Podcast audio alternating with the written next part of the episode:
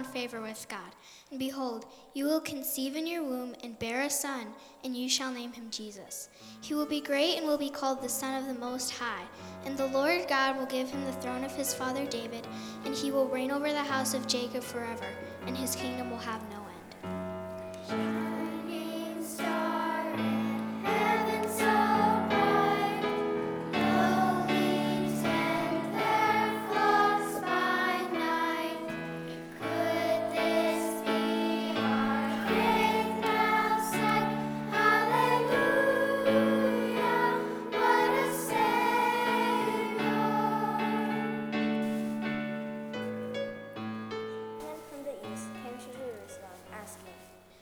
Is he who has been born to the King of the Jews?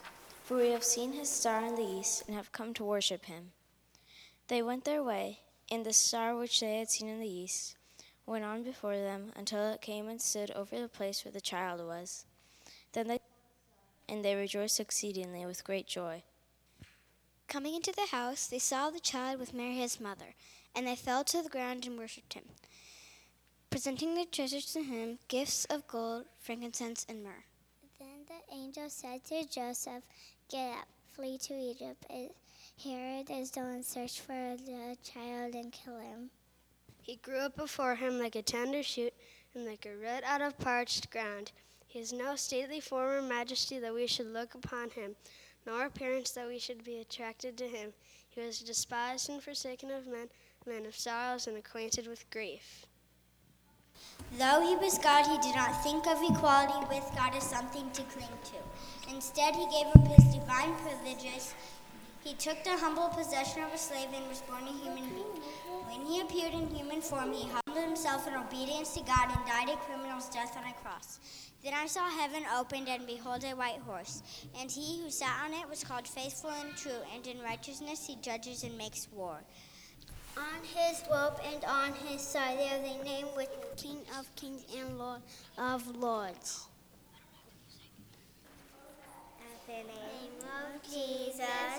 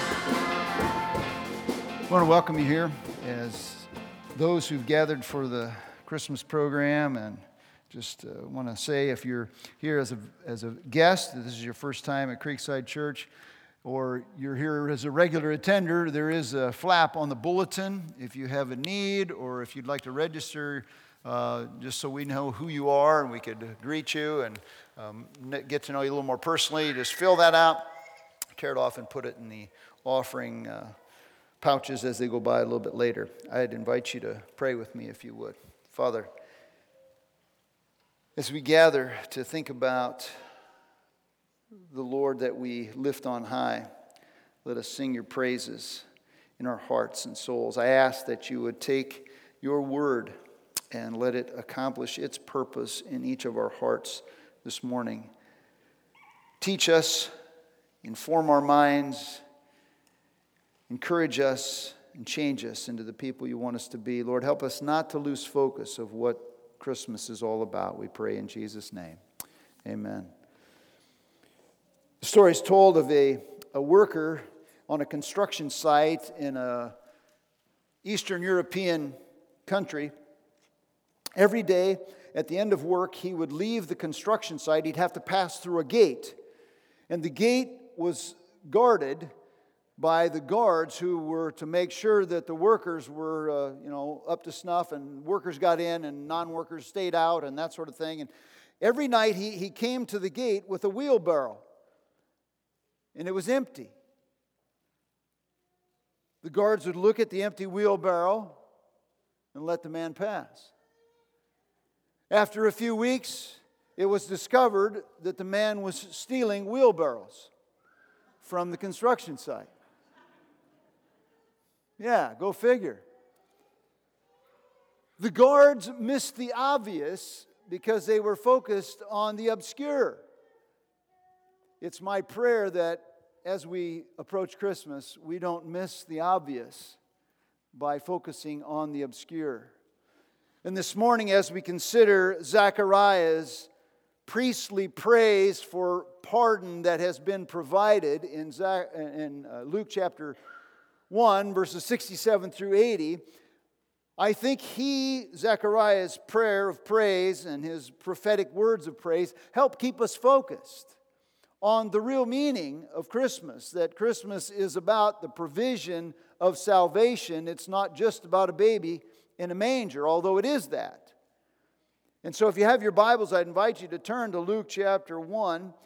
And we're going to look and see that after Mary left Elizabeth and Zechariah, and for those of you who are guests this morning, uh, I, we're preaching through Luke chapter 1 and into chapter 2. So we're kind of picking up the story. So you're kind of behind, I guess, and I apologize for that. But last time we left Mary with Elizabeth, and now Mary has left Elizabeth, and a few, probably weeks after Mary left Elizabeth, Zechariah and uh, Elizabeth had their miracle child, John, and they named him John.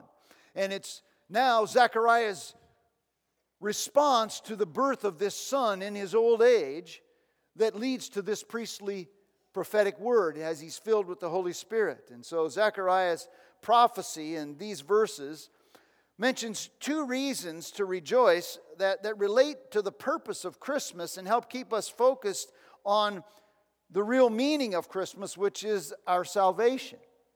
I'm going to read the text and then we'll unpack these couple of reasons for for praise. First of all, in, in Luke, I keep wanting to say Zechariah, it's Luke, Luke chapter 1, beginning with verse 67.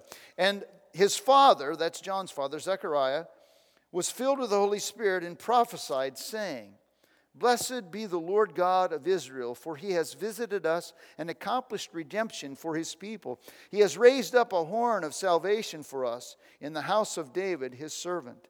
As he spoke by the mouth of his holy prophets from of old salvation from our enemies and from the hand of all who hate us, to show mercy toward our fathers, to remember his holy covenant, the oath which he swore to Abraham our father, to grant us that we, being delivered from the hand of our enemies, might serve him without fear in holiness and righteousness before him all our days. And you, child, will be called the prophet of the Most High, for you will go on before the Lord to prepare his ways, to give his people the knowledge of salvation by the forgiveness of their sins, because of the tender mercy of our God, with which the sunrise from on high shall visit us, to shine upon those who sit in darkness and the shadow of death, to guide our feet into the way of peace. And the child continued to grow and become strong in spirit, and he lived in the deserts until the day of his public appearance to Israel. The first reason that comes off the pages of this text to praise God with respect to the salvation that is provided at Christmas is that we praise Him for actually providing our salvation. That's what Zechariah was doing. And his provision of our salvation has two aspects. First of all, we see in the text that our salvation is present, it's a present reality as the text unfolds before us. In verses 67 through 69, first we see the context. And his father, that's Zechariah's father, was filled with the Holy Spirit and prophesied. I have been blessed uh, to be a father on three separate occasions. And on every single occasion, there was this unexplainable joy that rose in my heart. And Zechariah is filled with the Spirit. That means he's controlled by the Spirit. I was at the Hy-Vee Classic last evening, yesterday afternoon, and there were some people that were controlled by something other than the Spirit sitting in front of me. They'd uh, had a few too many trips to the concession stand, and uh, the liquid spirits were in control of, of them. He was controlled by the Spirit so that everything that came from him was directed by God. Isn't it interesting that the Word of God is always superintended by the Spirit of God? It is the Spirit of God that speaks. And so Zechariah speaks in the Spirit of God and he praises the Lord God of Israel, the only one who's deserving of praise, the only one who is worthy of praise. But what is the cause for his praise? What is the reason for his praise? And that unfolds for us in several different English phrases that are translated in the text. First of all, we see in verse 68, he says, For he has visited us. God has visited us. The King of glory. Who is the King of glory? Lord of hosts is the King of glory. And he visited us. This phrase visited us means that he took notice of us, and then out of his attention, he acted. So there's a, a recognition of something, and then there is a response in action towards it. God paid attention, and his loving watch care responded to human beings by sending. To our fallenness, to our desperate state, he sent his son it was back in May when uh, we actually moved into Urbandale, and there were some of you who saw our desperate state. You looked upon our desperate state, and you showed up. When the moving van backed up to the, uh, to the house, you were there to help us unpack our stuff. You saw, you looked. The word visitation, and he came and he visited us, the King of Glory who visited us, refers to the entirety of Jesus' ministry.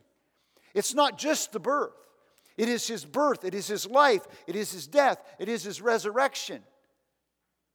That's how the King of Glory visited us. And in his visitation, he accomplished something. Something. Look at the text. Verse 68 For he has visited us and accomplished redemption from our enemies. If you look at the verse 69 he raised up horn of salvation in the house of david. His servant and has he spoke from the mouth of his holy prophets from old salvation is from our enemies. And you can see it again in uh, verse 74 from our enemies and he raised up this horn of salvation from david. It's a quote from psalm 132 verse 17 a reference to the davidic son who would be on the throne. The horn means strength so, uh, you know, read the Bible and you kind of go, what is all this uh, language? Well, it's agriculturally based. The horn of a ram was its strength. And so here is the horn of salvation is our strong Savior, our powerful Savior. immediate expectation of the Jewish people with the coming of the Savior was political deliverance, which, if you read the text, if you look at verse 71 and 74, he talks about deliverance from what? Our enemies and those who hate us. So that was their particular focus. But before there would be political redemption, there needed to be personal redemption, spiritual redemption. So Zechariah speaks of the prophetic certainty with prophetic certainty. And that's what grabbed me as I read through the text. If you look at verse 68, the last part, for he has visited us and accomplished redemption. He speaks of that which has not yet taken place as if it had already happened. It's a prophetic certainty that God would accomplish spiritual redemption, which precedes political redemption. And so he has accomplished it already. It's as if it had actually already occurred. A few weeks ago, November 30th, uh, was a date in which the New Orleans Saints were to play the Dallas Cowboys.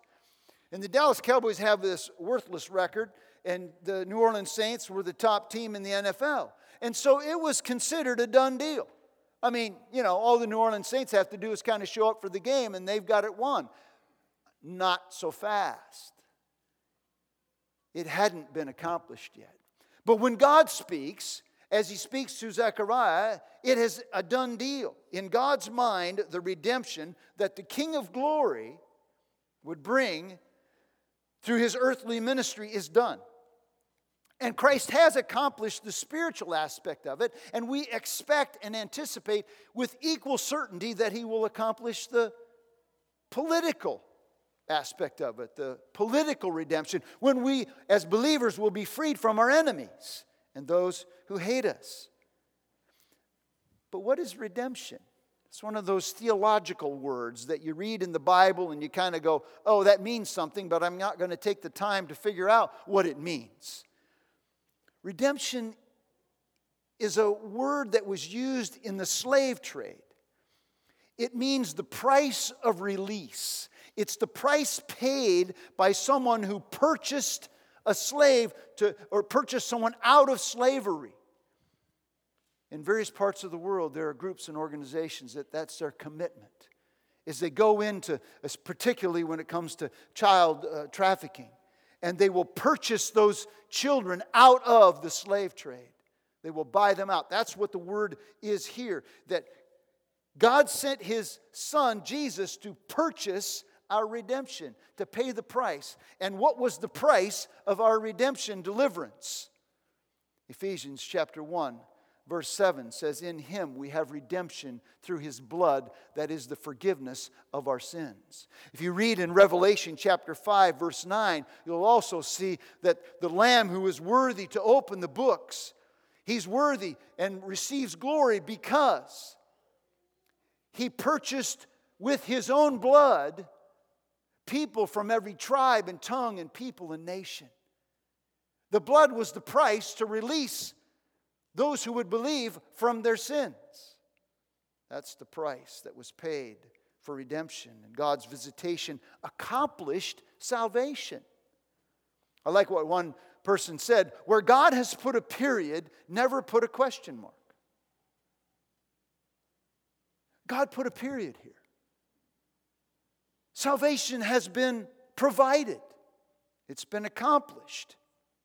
Christ's blood paid the price immediately so that all who believe would be delivered from the payment they deserve for their sins, which is death. And his price that he paid will ultimately deliver all of those who believe from the oppression of those who hate us. That's the picture. That's the salvation provided. But Zechariah doesn't stop there. He talks about our salvation, which is promised to confirm that it has been provided. Zechariah, in the Spirit, goes back into the Old Testament and draws upon the prophetic words of the prophets and says, This person, this Jesus who comes, is the fulfillment of it, so you can know equally with greater certainty that this salvation has been provided. And there are three different promises that are mentioned in the text. I'm not going to elaborate on all of them, I'm just going to mention them. In verse 69, at the end of it, he says, In the house of David, his servant. A quote of Psalm 132, verse 17. The Davidic covenant is in view. If you go back into 2 Samuel chapter 7, you can read it. It's the promise that in David, his descendant would sit on the throne forever. Jesus is the fulfillment of that Davidic covenant, that Davidic promise.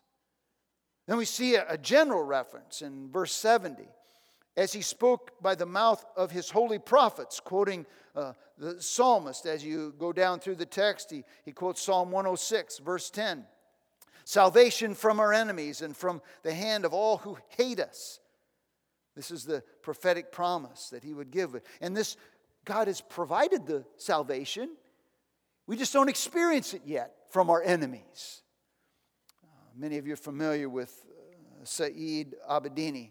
Uh, pastor, American pastor who was in captivity in Iran for, I think, about two years. He was released in January of this year. Well, that's a, a taste of what every person who trusts Christ will experience ultimately when Christ returns, that there will be no oppression of our enemies. The final, the third covenant that he speaks of here is the Abrahamic covenant. If you look at the end of verse 72, to show mercy towards our fathers and to remember his holy covenant and the oath which he swore to Abraham our father. In Genesis 22, verses 16 and following, he made this promise that in Abraham all the nations of the earth would be blessed. And so, what he's saying here is that this is realized in Jesus Christ. And for what purpose uh, this promise in Christ is for the purpose, if you look at verse 74, to grant that we, now if you see the words that we, in order that we, this is the purpose. Why did he send Jesus to fulfill the Abrahamic covenant? That we, in order that those who believe might what? Worship. Worship how? Well, the text goes on to say, that we might worship, to grant that we, being delivered from the hand of our enemies, might serve him without fear, so that we would serve without fear. That there would be this freedom, that there would be this freedom to worship in righteousness, and that and we would worship in holiness. It's been co- accomplished. His salvation has been accomplished. The first century Jews just looked for the political deliverance. What Zechariah says is hey, wait a second. You, you need to think about something else. It's not just a political, it's coming, it's sure, but it isn't experienced yet. And so then what he does next in the text is he takes them from this salvation that has been provided to show them that this salvation that has been provided has been prepared that we would receive it. And that's what we see happening as he talks about his own son. Notice in verse 76 And you, child, it's an abrupt change in the text. He's talking about blessed be God because he's provided our salvation, done deal. Now he's talking about and you, child. Zacharias and you, child, points to the, his son's part in God's redemptive plan. Salvation has been accomplished. But the salvation that has been accomplished must first and foremost be accepted. It's a done deal, but you have to accept what has been done. We have to accept it. I did a little research, and uh, the first lifeboat that was lowered from the Titanic, the USS, uh, the Titanic that sank in the North Atlantic, the first lifeboat had a capacity of 65 people. There were only 27 in the boat. Salvation was provided, deliverance was provided, but it was not personally accepted by you do the math. However, many that didn't get in that boat. Now, I know they didn't have enough lifeboats for everybody, but they had lifeboats for more people than got saved. When God sent his son Jesus to visit us as the Messiah, he provided a salvation that must personally be accepted, or it's not appropriated for you and for me. Notice the text says that you shall be called a prophet of the Most High. On what basis is he to be called this prophet of the Most High? The text says, because. For this reason, why will you be called a prophet of the Most High? Because you'll go before the Lord. You'll be the one who, in the, the spirit of Elijah, the prophesied forerunner of the Messiah, and I'm talking about the promise in Isaiah chapter 40, verse 3 and following the promise in Malachi chapter 3, verse 1, and Malachi chapter 4, verses 5 and 6. And you have your Bibles open to Luke 1, so look over at Luke 1, verses 15 and 16. For he, speaking of this son that would be born to Elizabeth and Zechariah, will be great in the sight of the Lord. And he will drink no wine or liquor, and he will be, he can't go to the ball games at Wells Fargo, I guess. And he will be filled with the Holy Spirit, and while yet in his mother's womb, and he will mourn, he will turn back many of the sons of Israel to the Lord their God. This is the one. He'll turn the sons back to the Lord their, their God. So there is this messenger of salvation, John the Baptist, who comes with a message for our salvation. He prepared us because he came as a messenger, but a messenger always has a message. And we see articulated for us in verses 77 through 79 the message in four aspects. What's the concern of God in verse 77? To give his people the knowledge of salvation. You say, well, what do you mean? They knew. Knowledge here means experience of salvation. Those in our congregation are familiar. We've had a, a, team of people for the last several years, but in the last couple years since I've been here, that went to Haiti. And when the guys get up and the gals and they talk and they talk and they share about their trip to Haiti, you and I can know intellectually about Haiti.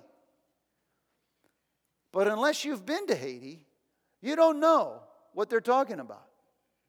You don't know in an experiential way. And so, what the text here says is that God visited us in the person of his son Jesus so that we could know, and John the Baptist would declare this one so that we could know experientially the salvation that God was providing for us. To give us indicates John's purpose. His preparation was to give his purpose, God, for God's people to know this salvation. How can we know it? Well, that's the condition of the salvation in verse 77. The next phrase, by the forgiveness of our sins. Salvation comes. Salvation from that which we need to be delivered from. Remember, I said redemption is the price of release. What do we need to be released from? We need to be released from our sins. Why? Because our sins deserve death, God's wrath. So we need to be delivered from the wrath of God that's due to us because of our sins. And the way that that comes about is through forgiveness. That's what Zechariah is telling us the forgiveness of our sin because sin separates us from God. So that salvation and redemption is really a restoration project. God is seeking to restore us into right relationship with Himself. And that restoration comes through freedom from sin's penalty and power and the only way we get freedom from sin's penalty and power is to have our sins forgiven. And the only way to have our sins forgiven is to have the price paid. And the price was paid when Jesus died on the cross. Without the shedding of blood, there is no remission of sin. In Him, we have redemption through His blood, the forgiveness of our sins. It was paid for, the price was paid. This week, I received an email from somebody forwarded it to me, uh, Micah Tuttle, who's a missionary that we support, and they were doing some evangelism in a mall. And he went up and talked to somebody, and he started out this little survey, and he says, uh, You know, do you, do you believe that there, there's a, a, higher power? Yeah, I believe there's a higher power. Well, if there's a higher power and you could talk to this higher power, what would you, what would you want to say to this higher power? And the guy says, I would want to know how I could be forgiven. It's kind of a shock. And so Micah basically shared the, the gospel with this person about how they could be forgiven. But the person had to realize that they needed to be forgiven. What do we need to be forgiven of? We need to be forgiven of our sins. We need to understand something. We need to understand that you and I are messed up. The Bible says all of us, like sheep, have gone astray. Each one has turned to his own way. Isaiah 53, verse 6. That means that every one of us in this earth, on this earth, was by, by, by nature and by choice, is living either in active rebellion against or passive indifference towards God. Active rebellion is I know what God wants, I ain't going there. Passive indifference is, yeah, I don't know, I'm just going to do my own thing. I don't really care what God thinks. Every one of us, and, and, it manifests itself in some way, shape, or form. We need to accept that all have sinned and fall short of the glory of God. We need to look and see that the consequence of that is God's wrath and judgment because He's a holy God. We need to see that there is a person named Jesus who was born in a baby in a manger, who lived and died on the cross to pay the debt that you and I deserve to pay. He died in our place. And then we must personally accept this gift so that the salvation provided becomes a salvation procured by us, by you and me. We need to understand that this forgiveness and what is the cause? What, what brings about this forgiveness? Notice the text in verse 78 because of the tender mercy of our god. The tender mercy is compassion. It's seeing our desperate state deep-seated compassion and pity towards us Salvation through forgiveness of our sins is because of God's undeserved favor poured out. Yeah, mercy is not getting what we deserve. Some of you have had warnings. You know, police stop you, and you get a warning. Guess what? That's mercy. Because you deserved a ticket, but you got mercy. God, in His mercy, sent Jesus that because of His compassion towards our fallen state. Some of you know the name of Corrie ten Boom. Corrie ten Boom was a Hollander who was, they were hiding uh, Jewish people during the days of the Holocaust, and she went to prison. Ravensbrück was a concentration camp. And in Ravensbrück, she was humiliated, and her sister died in that abhorrent condition. Later, after the war in 1947, she was speaking back in Germany, and I quote, It was 1947, and I had come from Holland to defeated Germany with the message that God forgives. She stood before a group of people and she shared the message of God's forgiveness, and afterwards, she saw approaching her her former tormentor one of the guards from Ravensbrück, who did not recognize Corrie ten Boom at all, one before whom she had been humiliated and brutally treated. And he came up to her and he said th- these words I have become a Christian. I know that God has forgiven me for the cruel things I did there, but I would like to hear it from your lips as well. Fraulein, will you forgive me? With agonizing pain and great hesitation, she drew upon the power of God and the grace of God, and she extended her hand and said to the one who had tortured her and at whose hands her sister had died, and said, Yes, I forgive you. Mercy she had received was mercy that she extended. The God of the universe looked at our desperate state, and none of us deserves His mercy. But He sent His Son to die in our place. Who would give their own son for others who were undeserving? God did.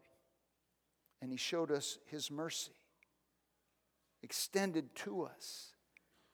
None of us naturally seeks after God, but God sought after us. That's His mercy coming to us. That's the cause for His forgiveness. Now we see the content of our salvation in verses end of verse 78 with which the sunrise from on high shall visit us it's a, it's a picture of, of god it's a quote from, if you look at verse 68, it, it, it, draws on the Old Testament imagery of God's, the sunrise from on high visiting us. It's a veiled reference to the incarnation, Jesus coming to earth and God's merciful care. It's love coming down. And what did God's love coming down in the person of Jesus do? It did two things. The sunrise, it illumined our darkness. Look at verse 79. He's quoting Isaiah chapter 9, verse 1 to shine upon those who are in darkness and the shadow of death. That's you and me, folks. We're in darkness, which means sin and deserving of death. And the God of the universe shone the light into our life. Now, what does this mean? Look at the text of verse 79. He says, to shine upon those who are in darkness and the shadow of death. It illumines our darkness in this sense. If we're in desperate need of deliverance and you're in a cave, uh, there was a, there's a story actually, yeah, in, was it not too long ago, there were five, uh, actually December 13th, I think, five people snuck into a, an abandoned cave and they got trapped in there. And they were rescued in West Virginia. And when the light of the people rescuing them shone in upon them, it did two things. It gave them great hope that they would be rescued, but it also exposed their foolishness and their wickedness for sneaking into the cave when they shouldn't have been there. This is the light of God's shining on us. It gives us comfort to know that God cares and He sees our desperate state. He's, there's hope of deliverance, but there's also conviction that what we're doing is wicked because the light exposes the darkness. Then there's the second aspect of that light coming into us, which is there in the end of verse 79 to guide our feet into the way of peace. The light of the incarnation doesn't just illumine our darkness, to bring comfort and conviction, it actually instructs our deliverance. Christ came to shine the light so that we'd know how we could be out of the darkness and rescued. Peace. What is peace? Romans 5 1. Therefore, having been justified by faith, we have peace with God. That's salvation. Peace with God because we are subject to his wrath. But because Jesus bore our sins in his own body on the cross that we might die to sin and live to righteousness, by his wounds we can be healed. If we trust in his death in our place, then God's wrath was placed upon Jesus in our stead so that we do not receive it anymore. That's peace. Peace with God. But it's not just peace with God, that's salvation. Peace in God, as those who are believers, is communion with God. We are in peace with God, and we are, there is peace in God. John 14, 27. Peace I leave with you, my peace I give unto you. Not as the world gives, give I unto you. Let not your heart be troubled, neither let it be afraid. Why? Because God is with us. That's what Christ coming as a babe in a manger provided for you and me. Pardon leads to peace. That's the message that John would preach. If you look at verse 80, it took a while for him to get there. He had to go wander around in the desert and eat locusts and wild honey and wear, you know, camel's clothes for a while, you know, and then he would come back and he would preach and break the silence of 400 years, prophetically claiming the coming of the Messiah. If you're here this morning and you're thinking, well, yeah, I don't know. I thought this was a Christmas program and we're supposed to see the little kids and it's all about Jesus and a babe in a manger. It is. But that little baby came in a manger so that he would grow up and die on a cross. And you say, well, yeah, I don't know about that sin stuff. It's kind of out of, you know, it's not really hip anymore to talk about people sinning. Well, let me ask you this, folks. I'm guessing that, that there are people closer to you than me that would attest to the fact that sometimes you're selfish that sometimes you're greedy, that sometimes you're proud, that sometimes you don't tell the truth, the whole truth, and nothing but the truth. And if that's the case, then guess what? You're guilty. Now, I don't say that with joy, I say that with truthfulness. And the, the, the joy is that your guilt can be taken away through the blood of Jesus Christ. All you have to do is believe and turn your heart in your hard heart and trust Him and say, Lord, I know this is true. And now I see it. You came to die. You were born to live and live to die so that wicked people who deserve to die could become righteous people who now live because of Jesus. And if you're here this morning and you know Jesus as your Lord and Savior, I want you to take some time this Christmas season not to miss when the wheelbarrow of Christmas is wheeled out there, don't miss the obvious pardon provided by looking at the presents or whatever else. Let's reflect on the mercy of God that rescued us. Let us rejoice in the mercy of God that saved us. And let us declare loudly to a lost and dying world there is a Savior. And that's why we celebrate Christmas. As we come to break this bread and take this cup, let us remember that it was God's Son who lived and died and broke his body that we might live. Perfect God came for imperfect man to make imperfect man perfect in the eyes of a holy God. And if you're here this morning and you're trusting in Jesus Christ and his death alone as a payment for your sins, I invite you to join with us after you take a few moments to reflect on your own heart and confess any known sin, to come up and break the bread and take the cup and rejoice and reflect and go out and declare to a lost and dying world the blessedness of this Savior that we serve. Let's pray. Father, take this bread and this cup as we receive it. May we do so with reflection on your mercy. May we do so with rejoicing in our heart. And I pray that we would commit to share your love with those around us. We pray in Jesus' name. Amen.